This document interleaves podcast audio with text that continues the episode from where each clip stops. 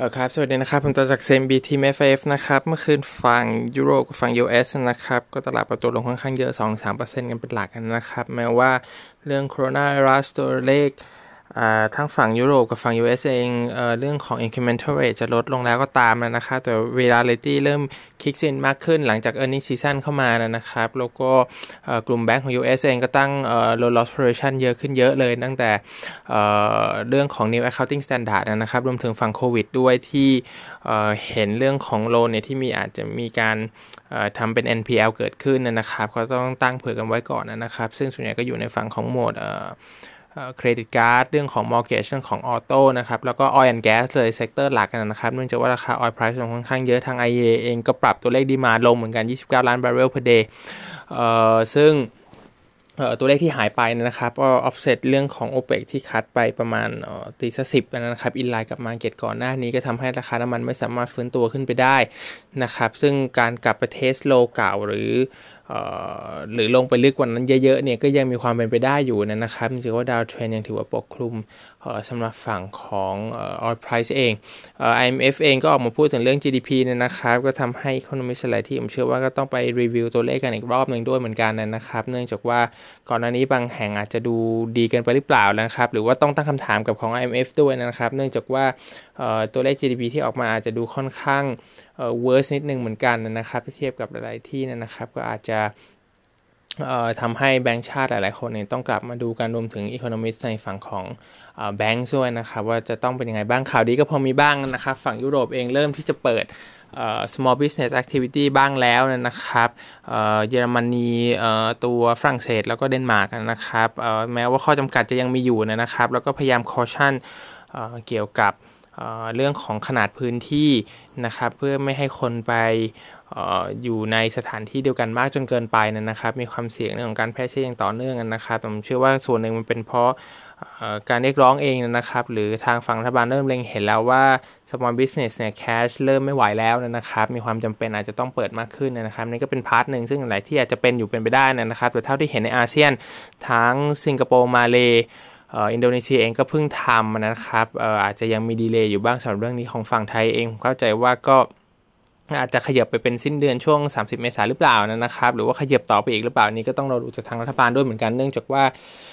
ผมคิดว่าทาง income ของ individual หรือว่า small business เนี่ยเริ่มหายไปเยอะมากพอแล้วนะครับเราเห็นตามหน้าหนังสือพิมพ์ headline การขายทางรันในเรื่องของทองคำเมื่อว่าจะติดมาด้วยห้วงเวลาใดก็ตามนะครับ ขึ้นมาเท่าทุนแล้วและอื่นๆ บวกกับสถานการณ์ที่เป็นอยู่ในคนเริ่ม raise cash มากขึ้น นะครับมันก็จะเป็น part หนึ่งที่มาสะท้อนออกมาในฝั่งของในในสังคมที่ดำเนินงานกันไปนะครับ ส่วนของฝั่งจีน ก็ตัวเลขยอดซื้อขายรถเพิ่มขึ้นเหมือนกัน 14%เยนเยียนะครับ ในฝั่งของช่วงสัปดาห์ที่ผ่านมาหลังจากที่เปิด economy แล้วนะครับ ก็อาจจะมี pent-up demand อยู่บ้างนะครับ รวมถึงตัวปีที่แล้วด้วยนะครับ เศรษฐกิจมันก็ยัง slow down อยู่ดีนะครับ อันนี้ก็อาจจะเป็นข่าวดีเล็กๆ ใน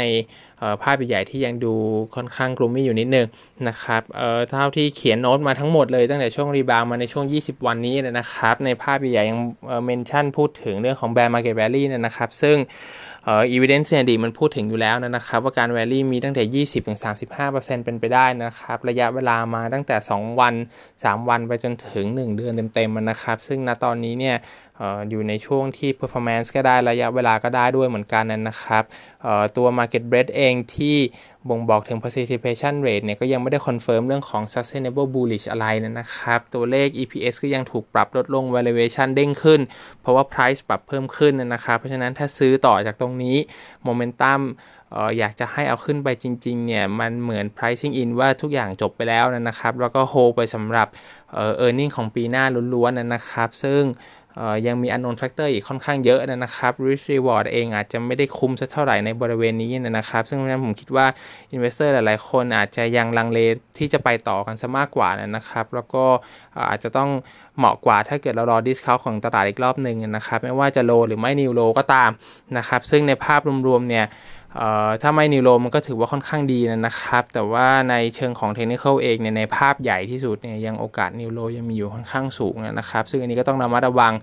แต่ว่าเรายังพอมีเวลาเพื่อติดตามดูหน้างานกันอีกครั้งหนึ่งสำหรับจังหวะเรื่องของจะ low ไม่ low นะครับ แต่ว่าในภาพรวมถือว่า risk reward ไม่ค่อยคุ้มแล้วนะครับถ้าอยากจะ confirm อีกรอบหนึ่งเรื่องของ equity allocation นะครับผมใช้ W MXWD สำหรับ MSCI AC น้ำใหญ่อย่างต่อเนื่องนะครับ แล้วก็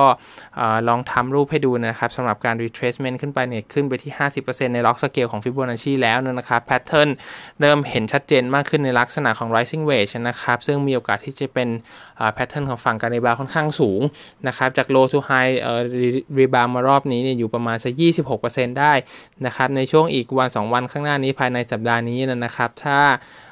ราคาปรับตัวลดลง index ปรับตัวลดลงเบรกตัว support ที่ประมาณ 457 460 support line ได้รวมถึงเส้นค่าเฉลี่ยระยะสั้นเนี่ย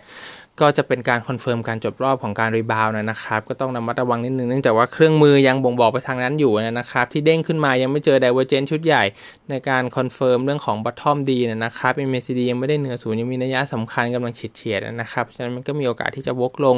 stochastic เองเอ่อยังอยู่ในตัวของ overbought level จาก oversold level ในภาพใหญ่ ๆ มานะครับ เพราะฉะนั้นแกว่งตัวอีกสักระยะหนึ่งถ้าปรับขายลงมาได้นี่ก็จะเป็นการ confirm การ rebound มากขึ้น ADX ที่พูดถึงเรื่องของโมเมนตัมความแข็งแรงของเทรนเองเออไม่ได้มีการเพิ่มขึ้นแต่อย่างใดเนี่ยนะครับ มันเป็นการชะลอตัวในสัญญาณที่ออกมาก่อนหน้านี้ที่เป็นฝั่งขายอย่าง strong ซะมากกว่านะครับ เพราะฉะนั้นหัวข้อในวันนี้เนี่ยพูดถึง bear counter attack นะครับ มันอาจจะขึ้นเกิดขึ้นได้ทุกเวลานะครับ แล้วก็นักลงทุนเองก็ต้องระมัดระวังมากขึ้นนะ ผมเชื่อว่า portfolio manager ที่ adjust position มาแล้ว trading up มาก่อนหน้านี้ในช่วงของ short term ได้เปอร์เซ็นต์ไปเยอะอยู่เนี่ยคิดว่าช่วงนี้ในโซนบนๆเองนะครับ ไม่ว่าจะรีบาวไปอีกเล็กน้อยเท่าไหร่ก็ตามการขายออกไปบ้างน่าจะเป็นหนทางที่เซฟกว่านะครับสำหรับการ adjust position เพื่อlock in profit ไปบ้าง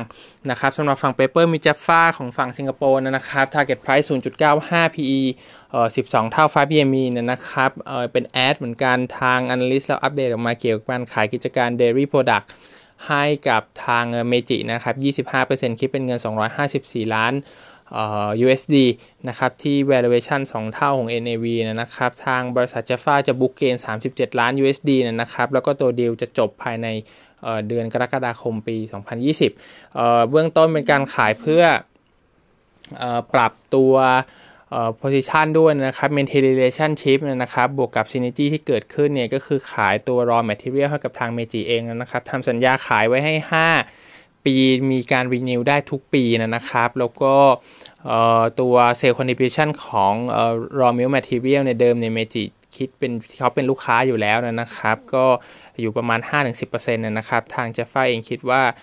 น่าจะบูสต์ขึ้นมาได้ตรงนี้นะครับสำหรับการอินทิเกรชัน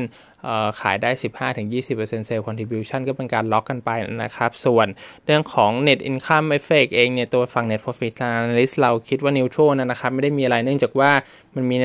ลักษณะของหนี้อยู่มี interest expense นะครับ แล้วก็ด้วย stakeholder ฝั่ง shareholder ownership ที่มันลดลงไปแล้วใน income มันก็หายไปนะครับ ซึ่งออกมามันก็ offset กันค่อนข้างพอดีนะครับ เพราะฉะนั้นเนี่ยเขาก็เลยมองว่าไม่ได้มีมีนัยยะสำคัญเกี่ยวกับ core net profit นะครับเพียงแต่ว่าเป็นเรื่องของ relationship ของ business ด้วย แล้วก็ถ้ามองในแง่ดีการลด interest expense ไปได้นะครับ ก็เป็นการลดเรื่องของ constraint ในฝั่งของบาลานซ์ชีของจ a ฟาด้วยเหมือนกันนะครับ ในภาพรวม business อื่นที่เขาไฮไลท์ขึ้นมาราคาหมูของเวียดนามก็ยังโอเคนะครับ ทาง dairy business เองไม่ได้มี disruption เหมือน business อื่น ๆ จากเรื่องของโควิดนะครับ เพราะฉะนั้นก็ operation ยังไปได้นะครับ ส่วนทางฝั่งไก่ของอินโดนีเซียเนี่ยเออมัน weak มาสักพักอยู่แล้วนะครับ ก็เออสอง business ก็เป็นตัวช่วยเหลือไปนะครับ ยังเป็น maintain Add สำหรับเออตัว Japfa ส่วน Sidoนะครับเออ Patricia downgrade ออกมาเป็นโฮอยู่ที่ target price พันสองนะครับเออ PE เนี่ยอยู่ที่ 20 เท่าปีนี้นะครับ ก็ upside ลดลงนะครับหุ้นค่อนข้าง outperform ลงไปลึกแล้วก็เด้งกลับขึ้นมาค่อนข้างเร็วนะครับ ก็เป็น alpha generation ตัวหนึ่งเหมือนกันถ้าเทียบกับตลาดเองนะครับแปลว่า investor ยังค่อนข้างชื่นชอบนะครับตัวเรื่องของ Product ที่ออกมาใหม่นะครับเขาปรับตัว Tolak Angin ที่เป็นฉีกซองดื่ม ให้เป็นแบบลักษณะของแคปซูลรวมถึงวิตามินเนี่ยโอเคมากขึ้นนะครับ ตลาดตอบรับค่อนข้างดีออกมาในช่วงของที่มีโควิดพอดีนะครับ ก็ทำให้ demand มัน โอเคในลักษณะของการตอบรับนะครับเพียงแต่ว่าด้วย movement control ตัว social distancing ที่เกิดขึ้นเนี่ยมันทำให้ turnover เนี่ยหายไปนะครับ รวมถึงฝั่งโลจิสติกเองด้วยนะครับที่มีปัญหาในการขนส่งเหมือนกันฝั่ง modern trade เนี่ยไม่ค่อยมีปัญหามากกันนะครับ เนื่องจากว่าส่งได้ค่อนข้างปกติรวมถึง ลักษณะของ demand ที่ตอบรับเนื่องจากว่าคอน sumer เองอาจจะมองว่าฝั่ง modern trade เนี่ย hygienic กว่านะครับ ก็เข้าไปซื้อของนั้นมากกว่า ในขณะที่ฝั่ง small retail มีประเด็นเรื่องของ inventory เรื่องการขนส่ง business hour ที่มันสั้นลงนะครับ รวมถึงฝั่ง export ที่ฝั่งทั้งมาเลฟิลิปปินส์รวมถึงฝั่งไนจีเรียก็มีประเด็นด้วยนะครับ อันนี้ก็เลยทำให้ภาพโลจิสติกเนี่ยมันเป็นปัญหาสำหรับเรื่องของโควิดที่มันเป็น impact ขึ้นมานะครับเขาปรับลดตัว ฝั่งของตัวเซลล์ลงนะครับทั้งของตัวแพท i เซียเองนะครับรวมถึง EPS ด้วยนะครับ เอา EPS ลงใน 0.6 ถึง 1.7%สำหรับเรื่องของ slower demand นะครับตัวเซลล์เนี่ยปรับลงจาก 15%เป็น 7%ของปีนี้นะครับ ส่วนทาง management เองเนี่ย net profit เนี่ยค่ะ guidance ยังทำไว้ที่บวก 10%เเป็น target ของเขาอยู่นะครับ แล้วก็แผนงานของเขาเนี่ยคือจะ เพิ่มลักษณะของ modern trade contribution มากขึ้นนะครับเนื่องจากว่าก็เป็นช่วงโอกาสในการขยายตลาดไปในตัว แล้วก็เป็นการ mitigate effect เรื่องของฝั่ง export ด้วยในขณะเดียวกันเนี่ยเขาก็มีการลด expense ไม่ว่าจะเป็น advertising promotion นะครับหรือ expense อื่นๆรวมถึงเป็นการช่วย balance sheet ตัวเอง ซึ่งจริงๆ เขาเป็น net cash position อยู่แล้วนะครับ เพราะฉะนั้นก็เป็น quality stock อันหนึ่งที่ investor ดูจะโอเคนะครับ dividend policy 80% maintain ไม่ได้มีการปรับลดแต่อย่างใดนะครับเพราะฉะนั้น quality แบบนี้จังหวะถ้าเกิดตลาดดาวลงมาอีกรอบนึงแล้วหุ้นลงมาจริง ๆสำหรับ long term investor ไปเลยนะครับผมคิดว่าก็โอเคเหมือนกันเนื่องจากว่าต้องใช้เวลาในการ accumulate position นิดนึงนะครับผมลองปรับในมุมเบิกดูปรับเป็นไทยบาทเนี่ยวอลุ่มแต่ละวัน value ที่เทรดมันอยู่ประมาณ 10-30 ล้านบาทเท่านั้นเองก็ค่อนข้างน้อยนะครับการที่จะเข้าไปไม่อยากให้มี impact อาจจะต้องใช้เวลาในการ accumulate สักระยะหนึ่งเหมือนกันนะครับแต่ถ้าดูความ outperform เนี่ยถือว่าเป็นหุ้นที่ outperform แปลว่า เราสามารถ stick to position to outperformer ได้เป็นหนึ่งในไอเดียที่ค่อนข้างโอเคนะครับ ก็ถ้าเกไพ่พันสองนะครับ PE อยู่ที่ 20 เท่าปี 2020สำหรับตัวซีโดก็วันนี้มีเท่านี้ครับผมครับ